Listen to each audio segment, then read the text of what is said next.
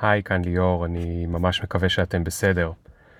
Uh, הרבה זמן לא הקלטתי פרק, מן הסתם אנחנו בתקופה של uh, הסתגלות למשהו חדש, שלא ברור גם עד מתי הוא יישאר פה, והמון המון המון אי ודאות, ואתם יודעים שפופקורן עוסק בהסתגלות. אז אני מקווה שכל אחד מכם במקום הקטן שלו מצליח להסתגל לדבר המוזר הזה ולתקופה הקשוחה הזאת. Um, יש לי כן משהו להציע לכם, אם אתם מנהלות או מנהלים, או אם אתם מכירים כאלה, אתם תוכלו לשלוח להם.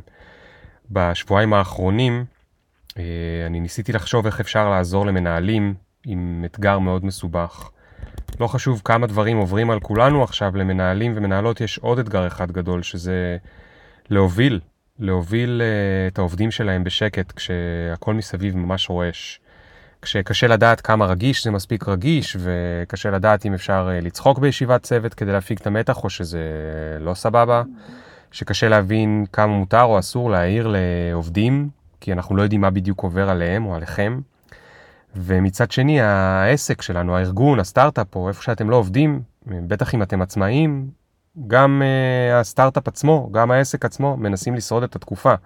אנחנו צריכים להמשיך להצליח, לשגשג, לצמוח, להביא הכנסות. זה מה שמשלם את המשכורות שלנו.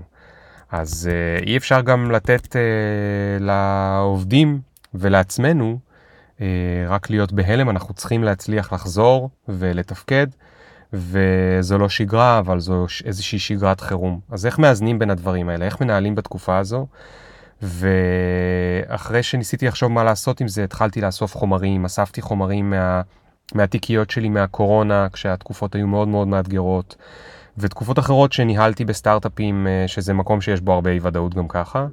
ובגלל שזה לא מספיק, כי זו תקופה שבאמת אף אחד מאיתנו לא עבר כמוה, אז גם ישבתי ובדקתי וחקרתי מה אומרים אנשים מומחים, כמו פרופסור מולי להד, שהוא מומחה בינלאומי לפסיכוטראומה, ודוקטור שי בן יוסף, שהוא מומחה לחוסן, ואחרים, אה, איך הם ופסיכולוגים מציעים להתמודד עם המצב. ומכל זה נולדה מיני סדרת אודיו, שזה עוד פודקאסט קטנטן עם כמה פרקים, יש כרגע חמישה, יהיו כנראה יותר, שמתרכזת באתגרים הניהוליים הכי אקוטיים ונותנת להם מענה סופר פרקטי. זה פרקים קצרים של רבע שעה, וזה זמין בכל אפליקציית הפודקאסטים, אני אשים uh, לינק לפרק, לפודקאסט.